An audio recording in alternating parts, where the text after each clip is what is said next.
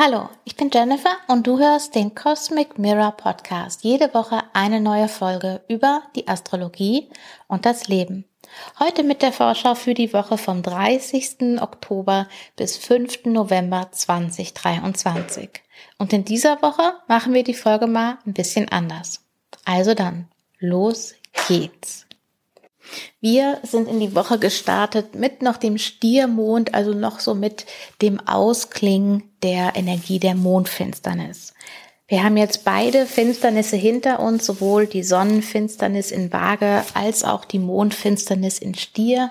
Und zu der habe ich ja in der letzten Folge gesagt, dass es die letzte auf der Stier-Skorpion-Achse ist. Also wenn es dort irgendetwas gab, ein Thema, das für dich relevant war in der Zeit, dann hat es jetzt mit dieser Finsternis quasi den Abschluss gefunden. Und ich habe aber auch gesagt, das eine oder andere wird noch ein bisschen nachwirken oder da werden wir noch mal irgendwie was ja hören oder ähm, spüren aus der Richtung, weil Jupiter an dem Punkt noch stehen bleibt und ähm, ja, das einfach nochmal ein Ereignispunkt ist. Aber in einer gewissen Weise haben wir hier auf der einen Seite einen Abschlussmoment und auf der anderen Seite sind wir jetzt in so einer Woche, in der wir ja wissen, was so die Folgen aus den Finsternissen sind, was sie so gebracht haben. Und das ist für die Welt ja eher bestürzend gerade, wenn man äh, in die Nachrichten schaut und persönlich eben ganz verschieden. In dieser Woche haben wir jetzt keine Mars-Aspekte. Das glaube ich mal eine ganz gute Entspannung. Und wir haben ja den Mond in den Zeichen, die ein bisschen mehr mit uns zu tun haben, mit dem, was wir denken, mit dem, was wir fühlen. Ähm, wir können uns also diese Fragen stellen. Wo, wo stehe ich gerade? Ähm, so ein bisschen das, was vielleicht in unserem Leben geschehen ist oder was wir vielleicht mitbekommen haben von anderen, so ein bisschen ähm, verarbeiten, ähm, uns reflektieren, in uns hineinspüren und schauen, ähm, ja, was wir uns wünschen, was wir fühlen, was wir brauchen. Venus und Jupiter sind in dieser Woche beide aktiv und das kann zu mit Venus vielleicht auch zu überraschenden Momenten kommen, weil sie mit Uranus in Verbindung ist. Jupiter ist gegenüber von der Sonne, also so im Mitte seines Zyklus. Das heißt, auch Jupiter geht ähm, auf, wenn die Sonne untergeht und du kannst Jupiter bei klarem Himmel natürlich ähm, die ganze Nacht lang bis in die Morgenstunden sehen. Und auch hier hat es so ein bisschen was von Innehalten, vielleicht von ja, so ein neues Gefühl dafür bekommen, was jetzt als nächstes ansteht, äh, was drankommt. Und den größten Einfluss in dieser Woche hat aber wahrscheinlich Saturn.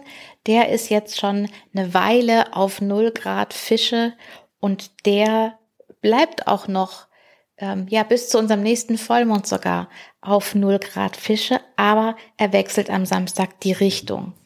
Und das heißt im Prinzip, alles, was Saturn bringen wollte an Herausforderungen, an Hindernissen, an Hürden, an Realitätschecks, an Prüfungen, an Verantwortung, an Eigenverantwortung, an, also alles, was Saturn bringen wollte, das wird hier komplett und es geht jetzt darum, das zu handeln, damit umzugehen und Wege zu finden, wie sich das alles vorwärts bewegt. Also wenn du bei irgendeiner Sache ein ähm, Hindernis festgestellt hast oder vor einer Herausforderung stehst, dann ja, dann ist die jetzt da und dann ist es der Moment zu sagen, okay, da ist diese Herausforderung und ich nehme sie. Und mit den nächsten Wochen und Monaten wird sich dann alles entwickeln. Also es ist in dem Sinne keine schnelle Woche, eher eine langsame Woche. Ja, Saturn ist quasi ja im Stillstand und wendet einfach nur den Blick wieder in Richtung nach vorne, in die Richtung dessen, was kommt. Aber es ist nicht der Moment, um, ja, ich sag mal in Anführungszeichen, richtig loszugehen, um jetzt irgendwas total krasses umzusetzen, um irgendwie super viel Aktion zu haben. Es ist so ein Moment, wo sich mal alles setzen kann. Entschuldigung. Der Mond unterstützt uns da drin in dem Sinne, dass erstmal am Montagnachmittag der Mond ins Zeichen Zwillinge gekommen ist und dann da auch ähm, den ganzen Dienstag über ist und auch fast den ganzen Mittwoch. Also Dienstag und Mittwoch sind eher so, ja, Gedankentage, Informationstage, Kommunikationstage, vielleicht Austausch mit Freunden ähm, oder ähnliches. Vielleicht kommen in einem Gespräch was Überraschendes auf. Das wäre so das für ähm, Dienstag und Mittwoch. Und dann wechselt der Mond am Mittwochabend 22.30 Uhr ins Zeichen Krebs. Und das ist dann eher so eine Zeit, um ja vor allem in dich reinzuspüren. Was brauchst du? Was fühlst du? Was sind tatsächlich gerade deine ähm, Bedürfnisse und was kannst du tun, um auch die in gewissem Rahmen äh, zu erfüllen? Und hier kann, wie gesagt, wenn du da wirklich in dich reinspürst, auch das ein oder andere Bild auftauchen, die ein oder andere Vision. Ähm, einmal ein Sonne-Jupiter-Aspekt ist in der Regel positiv und hat, ja, wie gesagt, so ein bisschen einen visionären Ansatz. Wir haben aber auch Venus-Neptun, wo sehr viel Mitgefühl da sein kann. Und da auch dran denken, es ist nicht nur Mitgefühl mit anderen, sondern auch, es darf auch Mitgefühl mit dir sein. Und ähm, ja, dann haben wir am Samstag eben Saturn direkt und dann den Wechsel von Mond ins Zeichen Löwe. Und wir haben dann weiterhin am Sonntag früh um 9.36 Uhr den Viertelmond im Zeichen Löwe und zwar auf 12 Grad Löwe. Und wenn du dich zurückerinnerst an den Sommer, 12 Grad Löwe, das ist der Punkt, an dem Venus direkt wurde. Also dieser, ja, ein ganz wichtiger Punkt im Venuszyklus. Und jetzt ist Venus ja schon eine Weile unterwegs und dass wir jetzt diesen Viertelmond hier an diesem Punkt haben. Der Dreiviertelmond ist ja ein Punkt, an dem wir herausfinden oder sehen, was wir ernten aus diesem Mondzyklus.